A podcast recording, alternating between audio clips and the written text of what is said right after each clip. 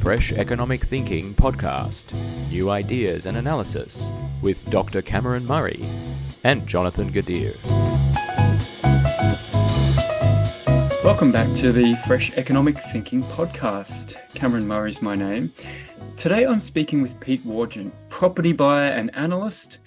Pete and I have followed each other's uh, property analysis and writing for many years, and I've really wanted to have him on the show to just uh, shoot the breeze and find out from someone who's dealing with buying and selling property on the ground every day, uh, find out his views uh, on some of the more complex issues in Australian property. So, Pete, thanks for coming on the show.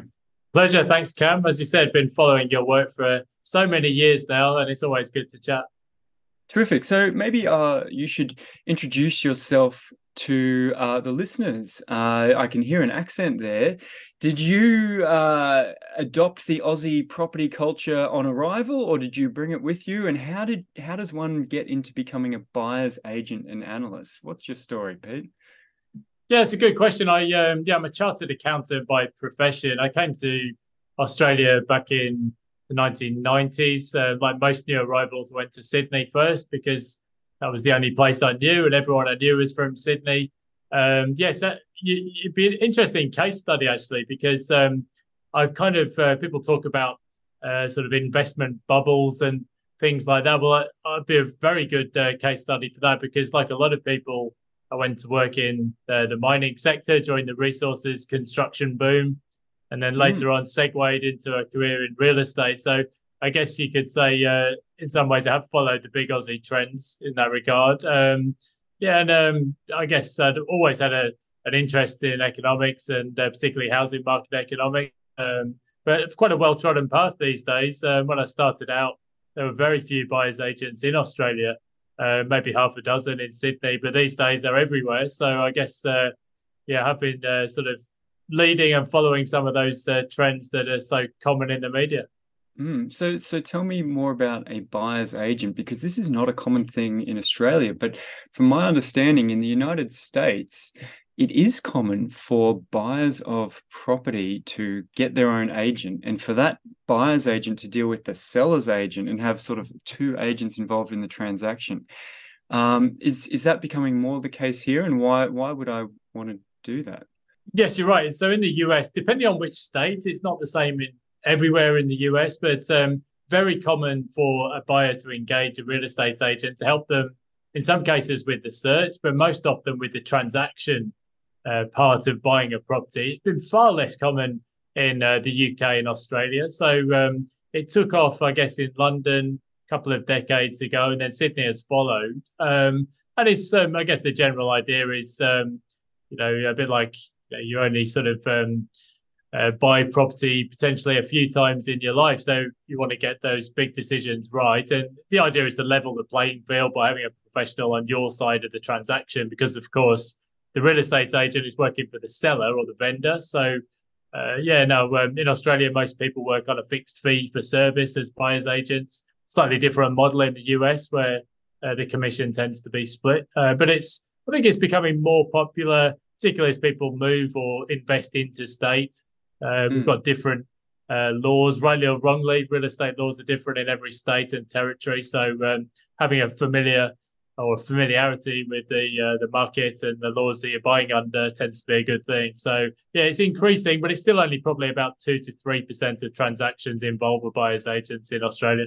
Right. Um, and and is that so? Is that up from zero percent? How how long ago do you think it was zero percent? Twenty years ago, in the two thousand. Well, it's very unlike mortgage broker. There's very few statistics on this, and there's uh, it's very difficult to actually get a handle on percentages because it's not formally recorded anywhere. If you look at the ABS or the RBA, there's no statistics on it.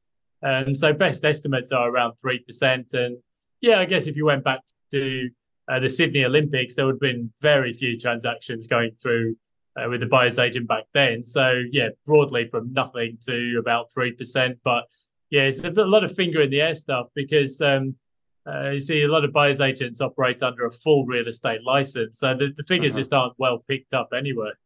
Yeah, fair enough. I mean, that's an interesting trend to to watch out for. So, I, I imagine as a buyer's agent, you are dealing with selling agents and buyers and sellers sometimes directly every day of the week.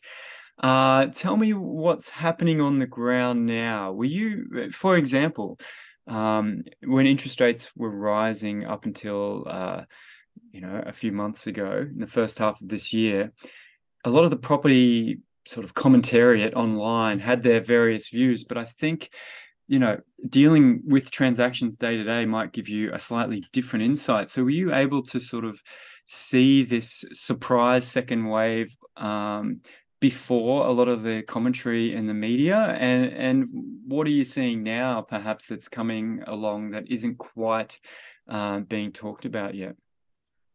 I think it probably depends on where you are in the country. So you and i are in ah. southeast queensland where there is a real uh, shortage of housing and we've got still a very very high net interstate migration particularly to southeast queensland. So um, yes, I mean, even at this weekend just gone, uh, we've had um, our buyers agents going to open homes, um, places like Toowong, 100 buyers going through. I mean, it's um, wow. it's almost like boom-like conditions, but I would say that's probably not the, the case everywhere in the country. If you went to Canberra or Darwin, you'd probably be seeing something different. And I'm fairly sure a lot of the regional markets that got overheated uh, through that rush to the regions through the COVID period, well, yeah, they would be calling too. So, I mean, generally speaking, at the macro level, there's a shortage of stock. Uh, so, not many mm. vendors have had the confidence to list. And I think uh, quite a lot of homeowners are actually a bit wary um, of selling because they're worried about not finding somewhere to move to, paradoxically. Right. So, yeah, it's been a it's been a very unusual few years, and you can't really sort of look back at previous cycles and uh, sort of make direct comparisons because we've had so many unprecedented changes in recent years with border closures and then the, the stimulus mm-hmm. package uh, with JobKeeper and, and now the borders reopening and record immigration again. Um, so, yeah, I, I, think if you'd gone back 15 months ago and said that the cash rate target would be above 4%, you'd have expected a lot more fallout than there has been. And I guess that's a yeah. function of record population growth, a lot of builders struggling and going insolvent. And um, I think people are actually looking ahead potentially to the peak of the interest rate cycle and um, just worrying about the the housing shortage. So yeah, it's very unusual, uh, but certainly in Brisbane and southeast Queensland, the, yeah, there's um, a lot of buying activity and almost a fear of missing out, which is quite unexpected. Wow, and um, can you speculate? Uh, do you talk to many sellers about their hesitation. So I guess one interesting pattern I've noticed in the data is that um, turnover of property, so the proportion of property that actually sells in a year, um, you know, it used to be a lot higher until the early 2000s, and since the 2000s boom has dropped substantially. And you're suggesting that recently people are um, relatively cautious about about selling. And is that because people already sold and relocated during covid? And so that we are in this shadow of you know people brought forward decisions and now you know there's there's not much trade happening and we've got more buying and interest. Can you speculate on that or do you know? If you had any conversations recently? Yeah for sure. I think if you if you look at the the multi-decade trend and this is something the groups like REA and Domain have been very keen to understand because it's absolutely critical to their business. Mm, well, that's right. I think if you went back sort of seven or eight years ago, um, the housing turnover declined because we had a, a huge boom in apartment construction. So a lot of buyers went towards new dwellings rather than uh, the existing stock. Um, but I think um, if you look sort of over a longer time frame, well, the average holding period um, has increased quite significantly, and I think that's partly a function of stamp duty and transaction costs. I think mm-hmm. um, a lot of those stamp duty brackets were designed with lower property prices in mind. And uh, if you're looking at upgrading to a let's say a two or three million dollar home in Sydney or Melbourne, there's a serious disincentive to be, to be buying and selling too often there. So I think a lot of people are staying in situ because of that as well.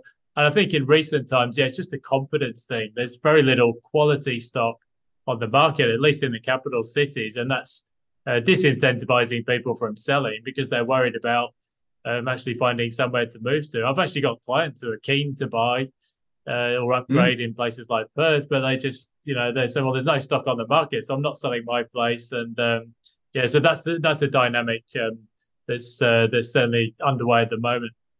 I've I've always found this interesting, the dilemma of buying to and selling at the same time. There's some kind of art. So maybe some listeners don't know, but I used to work in real estate, tried my hand at selling houses and being a property manager and all that.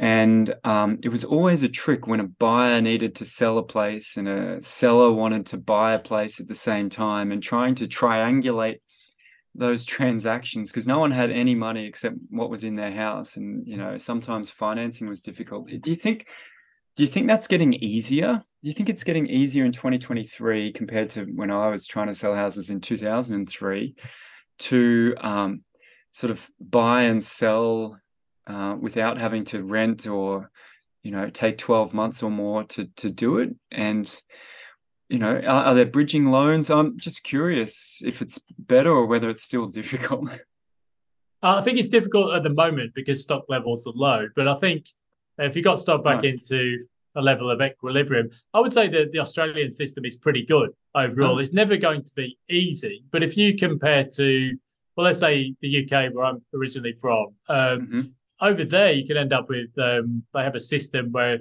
effectively the buyers and sellers get into a chain, and you might have multiple buyers and sellers in a chain yeah. system. And, and if one person pulls out, or if there's a you know if a mortgage falls over, or whatever the case may be, you can see the whole thing just blows up, and then you're back to square one. And it can take, um, you know, as you said, it can take a year that circumstance for people to move, and it's it's such a serious disruption um, well for everybody yeah. in the process the conveyancers and solicitors are taking months over a transaction um, it's really i mean it's not great for labor force mobility it's really difficult for people to get on with their lives at least in australia i mean let's say queensland you generally got 14 days to do your due diligence and 30 days to settle so um, yeah. yeah. that can bring its own challenges and sometimes we find that vendors uh, actually rent back uh, the property uh, that they've sold for a period of time until they can move on to the next place. But at least it gets done quickly. Uh, New South Wales, 42 days. Um, so it's never going to be perfect, but um, certainly compared to the British system, it's uh, it's a million miles apart. Right. So, you, so most people who buy, who sell and buy to upgrade either um, buy a second home first and then happen to own two at the same time and before they sell the first one or they rent back the place they've sold or they move and rent and shop around for six or 12 months and then buy again. That's there's there's no um, you know better alternative really. It's very rare to be able to buy and sell and move directly into your place. Is that still the case? It's pretty tricky yes. Yeah, and uh, okay. i would say at the moment it's very difficult because um, if a if a quality uh, sort of uh, family appropriate property comes up for sale, there's likely to be multiple buyers interested in that property. So there's no certainty of getting that property yeah. bought, and therefore um, people are quite unwilling to list their own property until they've got some more clarity. So yeah, I mean it's it's never going to be ideal, uh, but I'd say the Aussie system overall is is certainly much better than you'd see overseas. So um, yeah, I think I mean the big the big real challenge is, I would say, stamp duty, uh, especially in Sydney and Melbourne, because it's just such a, it's becoming a disincentive for people to transact. So um, that will, uh, well, it's it's been looked at and it has been looked at for a long time with a potential switch to land tax, but it seems to be happening at a glacial pace, shall we say? Yeah, I mean, I always think with stamp duty, you know, Canberra's wound back its stamp duty significantly and increased land taxes, and I, I wonder how much different things are there really. Um, at the end of the day, is it still hard to buy and sell and trade there? Is there still no quality stock? Do you do you buy and sell in Canberra? I don't. Uh, I haven't been to Canberra for a mm-hmm. little while actually, uh, for various yeah. reasons. So uh, yeah, I, I, so I'm not actually sure how the market dynamic is playing out there. I think it's softening. Um, yeah, and um, yeah, I mean, it's it's always it's a fascinating housing market in its own right because if anywhere in the country uh, should have some land available to be built on it, you would think it would be the ACT, and yet we always seem to be talking about a shortage of housing. So, um, but I guess yeah, that's another topic which we'll no doubt well, come on to. Well, let's let's. Uh, I've got a couple of things before I get on there because uh, you, you, sent me a message about uh, a regional renaissance uh, in housing solutions. But before we get on to that, just flagging for the listeners, um, there's a lot of talk. Uh, so there's two more things I want to talk about: foreign buyers and snobbery. Okay, foreign buyers are they back? Uh, I'm seeing some data that they're back. Is that a new thing? What, have you noticed? Is it a Sydney centric thing? What's your impression uh, on the ground? Yes, I think I think um, yes, foreign buyers definitely increasing, and the surveys generally. Um, so NAB, for example, would pick this up in their surveys, and it, it kind of makes sense. I think we've got record low vacancy rates.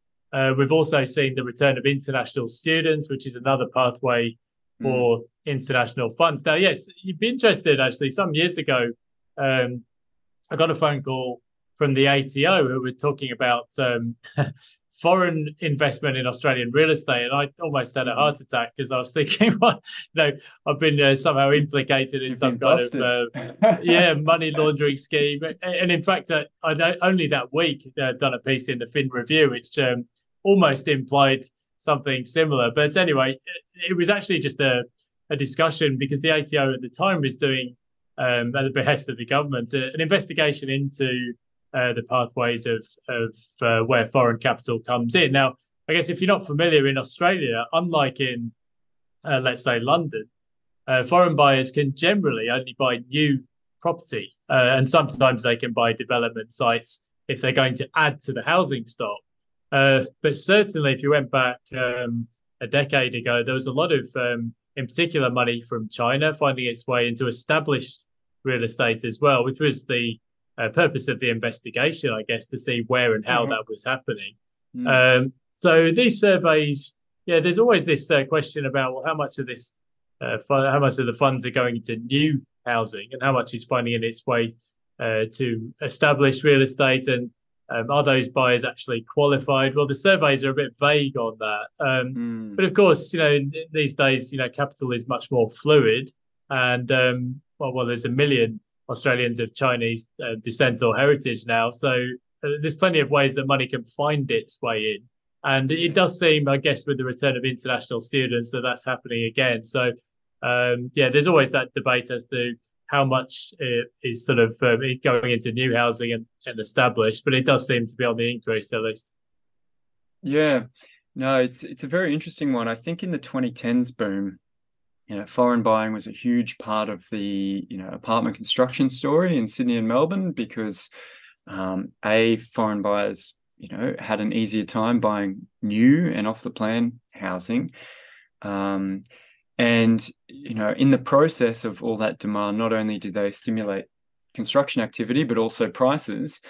And there was a lot of debate. And I remember in uh, in Canada, I think they created a foreign buyer surcharge, like an extra stamp duty or an extra um, tax on foreign buying. And then they created a, a, vacancy tax. So foreign owners with vacant residential property paid a premium. And I think, you know, three quarters of the revenue they raised from their vacancy tax were from foreign buyers.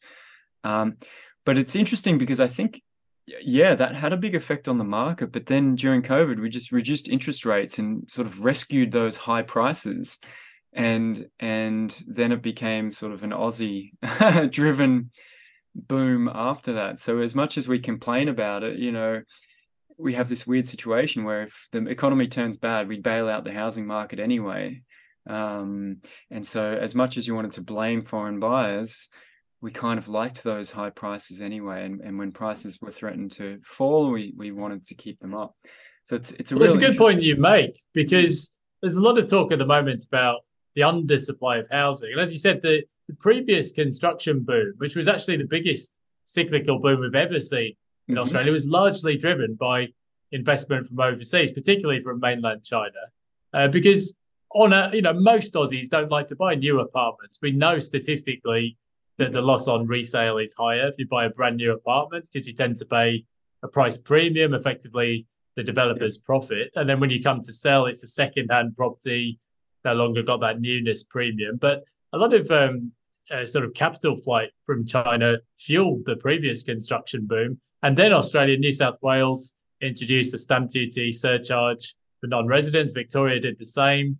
And that basically killed it off. And we haven't, we've never reinvigorated uh, the sort of foreign buying of new apartments, which, of course, uh, you know, there's always this debate about is it the right quality of stock. But I guess the thing is, if you get a, a large supply of new housing, even mm. if it's only uh, largely suitable for renters, it does have a, a knock on impact uh, yeah. to the the rest of the housing market. So you would think um, that you're right, speculative vacancies were an issue uh, for non-resident buyers. But if you want to stimulate housing supply, why are we turning away uh, foreign capital for new apartments? Uh, I get, I'm surprised it hasn't had a look in again. But uh, for the time being, it's it's just not happening.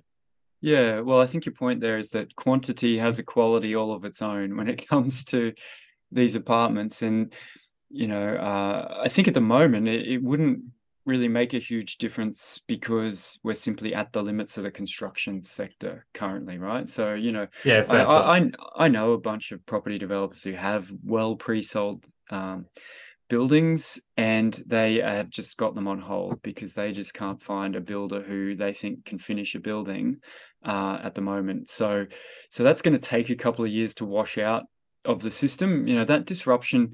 Sorry, I'm going to go on a rant here for a couple of minutes, but you know that stimulus runs away had, you know it's my podcast this is my chance right that stimulus we had during covid the the renovators what what do they call it the um two construction grants we had.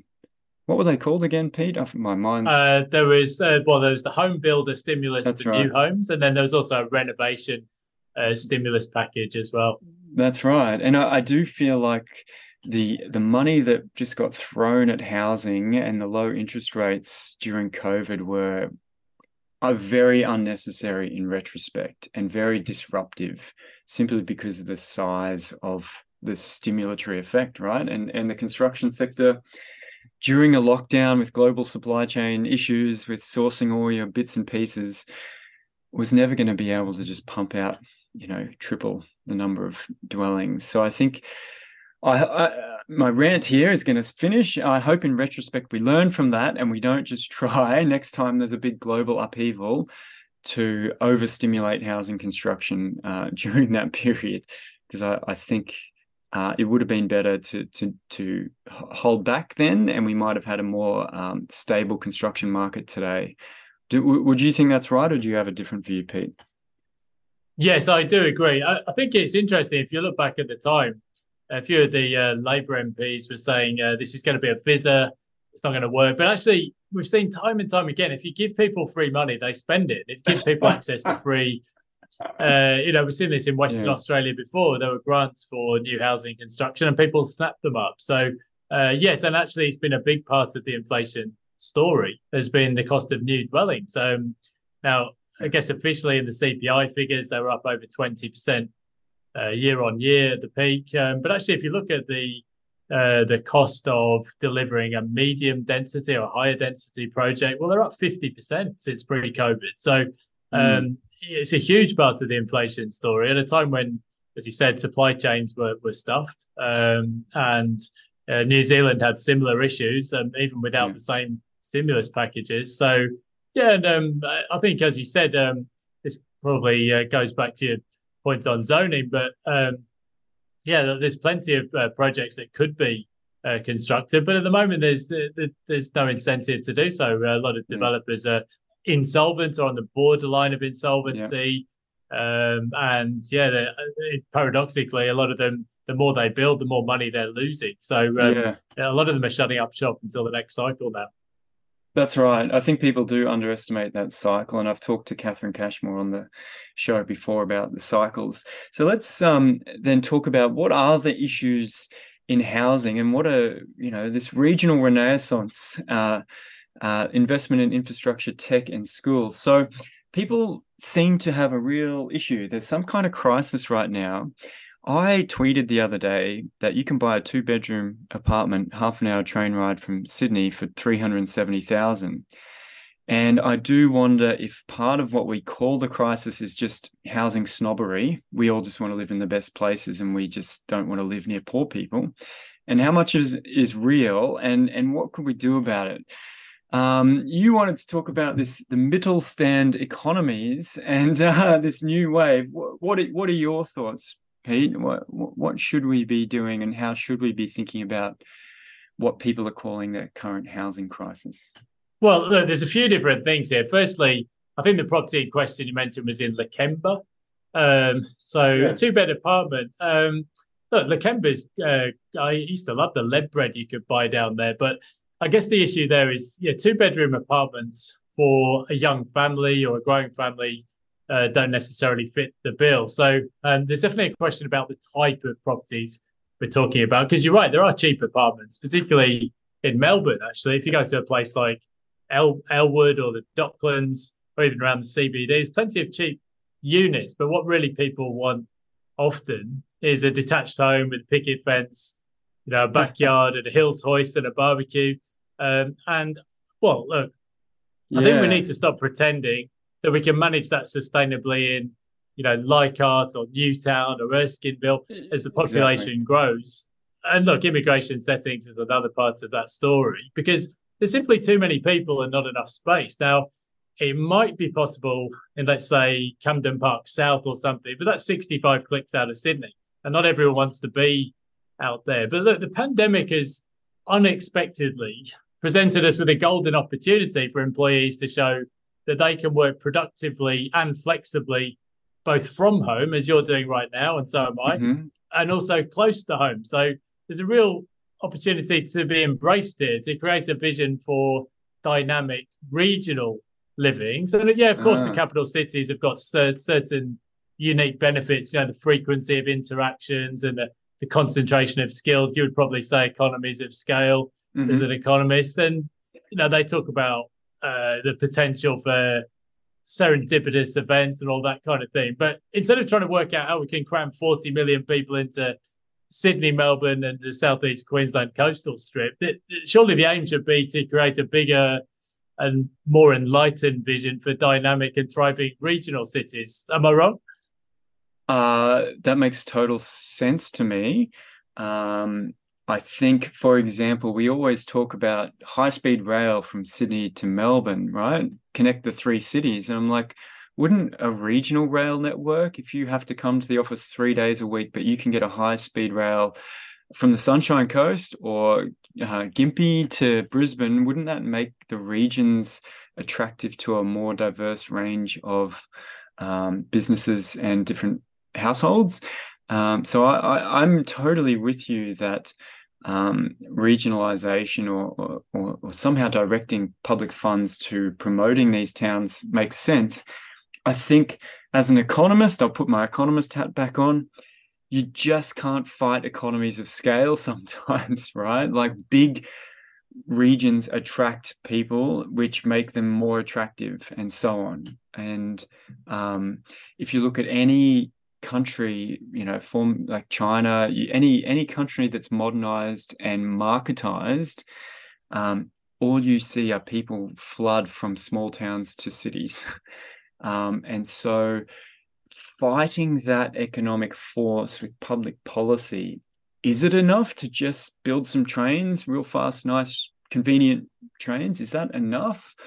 Or do you need to also shift um, public services there, public government departments. I mean, Canberra's 100 years old and we shifted the whole federal government there. There's only 300,000 people. Oh, it's 450,000 now, right? But that's an 100 year project with the might of the federal government. And you can say, oh, okay, it kind of worked. Are we going to be able to do that, you know, in Victoria, New South Wales, Queensland as well? That That's my dilemma that we're, we're you know, as much as I, I think improving regional transit is great. There's still those um, economic forces. Yeah, look, I, I, tend to agree up to a certain point. Now, and Australia is one of the most urbanized countries in the world, as we always hear. And look, the UK has similar challenges with the, the London southeast effect. But then we had this stupid debate about do we build a high speed rail that links up London to you know Leeds and Birmingham, and instead of thinking, well, why can't we actually decentralize and invest in Leeds, Birmingham, uh, Manchester, and Liverpool Northwest hub. Uh, yeah, and yeah. you know, I, have got a, a, list in my head of maybe two dozen regional cities that could benefit. Now, if your point is that we need to be, you know, in some way linked to the capital cities, I mean, actually, Infrastructure Australia would agree with that to a certain extent. Mm-hmm. In which case, the focus should probably be on those peri-urban locations. So Bendigo, Ballarat, Geelong, and yeah. uh, uh, Newcastle and Wollongong, and then up our way to Toowoomba, Gold Coast, Sunshine Coast, because those areas are all within a two-hour striking distance of the big capital cities, and um, you could probably throw in uh, some parts of WA as well there. Um, so, yeah, I mean, uh, look, uh, I probably would expand the list ideally to a, a bigger range of uh, regional cities, but it, I mean, if you look at a place like Newcastle, um, place is booming. There's no reason why it can't be an extension of uh, Greater Sydney in effect. So, yeah, I mean, there's, there's there is always that um, that challenge in that most new arrivals, in particular, uh, go mm. to Sydney and Melbourne. Um, and I think look, there, there is also this kind of rebuttable presumption that we actually want to fix the housing market and supply. I, recently spoke at an event in uh, Brisbane, and the, the subject was housing supply. But when I looked around the room, there was the housing minister, there was developers there, but also you know property managers, real estate agents, buyers agents, and to be honest, most of them had a vested interest in the status quo. And maybe the mm. market's working just fine for many, if not most people. So, but assuming you do want to bring about change, then surely a, a level of decentralization, particularly now that the pandemic has showed that more people can work from work from home, or that, that could be something that's promoted. Now, I suppose you could say, now, why don't we live in somewhere like Toowoomba? I guess in my case, because I want to be near the beach. But you know, what what do you need to do to make those cities you know, create a buzz or excitement. Well, you need really good employment and shopping hubs, um, high speed internet and telephone connectivity. But you know, people like to see things. You know, really great schools, healthcare, transport. As you mentioned, the sort of road, rail, and airport stuff. But you, you generally you need to create a vision and a sense yeah. that hey, something's really happening here, making a place that people really want to be. Yeah, uh, look, I, I, I think I think we're on board, and I think this has been somewhat part of many plans for a long time. Uh, I know the Southeast Queensland Regional Plan is very much about all the hubs in the region and promoting them. One thing I noticed though is there's competition between these. well, this let me make two points. Firstly, we did regionalize automatically during COVID, and the result was all the regions got expensive. so the question is, how much is that of that is going to um, a take pressure off infrastructure in the cities and make just infrastructure investment more efficient, and how much is going to change the cost of housing? Um, I think they're independent questions. The other thing is about, and, and I'm going to bring it back to the snobbery question. I was out at Ipswich the other day and I just thought, mate, this is so convenient to Brisbane. It's like a half hour drive, train lines well connected. Houses are dirt cheap. I almost felt like I should move there. Um, but, you know, there's a sort of cultural snobbery of that's where, you know, poor people live. I don't want to be um, part of that working class culture. Do you think that is an issue as well? Or do you think the economics overrides that over time and places gentrify and change? I think they do gentrify. Yeah, to your point on the uh, regional price boom, well, we do have, despite the home builder stimulus, we've got a relatively inelastic housing supply. I think that's become more so the case over the uh, sort of the recent cycles because we've got more apartment projects these days, and they can take you know two or three years to be constructed instead of say a year or less for, for hmm. detached mm. housing. But actually, yes, in those thinner or more liquid markets, it takes a relatively smaller change in the number of people moving in to see prices go sky high. And it, it, see, I live at Noosa, and we saw a massive influx of people uh, from particularly Victoria, but also uh, New South Wales, and um, yeah, famously a lot of NIMBYism in the Sunshine Coast as well. Yeah.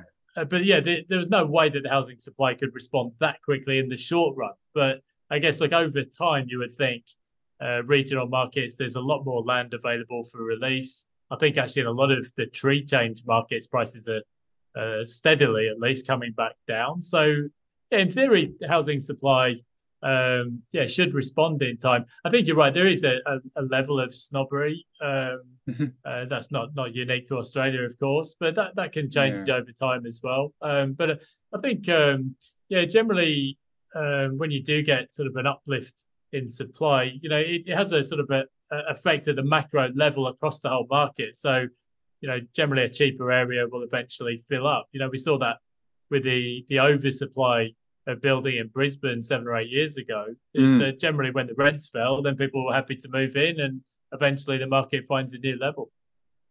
Yeah, that's right. I mean, I, I think over time, like you, you know, we got to understand that the supply comes in cycles. So there definitely are periods where you know it dampens rental growth, but then the dampened rental growth slows the next wave of supply, and then we rinse and repeat that cycle the next time. Look, I don't think we're going to solve housing on this conversation, Pete, but I think you've definitely got me thinking about a lot more of the details. Maybe you can share with the listeners where they can uh, find your writing. I know you've got a podcast, and what's the best way to uh, keep up to date with your analysis of the property market? Uh, yeah, I write a daily blog, uh, Pete Blogspot, or you can find me on Twitter, so uh, or petewargent.com. Plenty of places to find me. I'm fairly active online. And uh, yeah, there's always a healthy debate going on on social media, so come and join the fun. Yeah, that's great. And if you need a buyer's agent, maybe your first stop should be to talk to Pete as well. Um, you know, buying a house, uh, I like to say in property, everyone lives in a house, so they think they know about the market and they can understand sort of the macro level view of housing just because they live in a house or they've paid the rent. But, uh, you know, it does take years of experience to really. Um, you know have a good understanding of of what's happening and what things affect the market. So look pete i really appreciate your time. We should definitely do this again and thanks for coming on. Pleasure. Thanks Cal.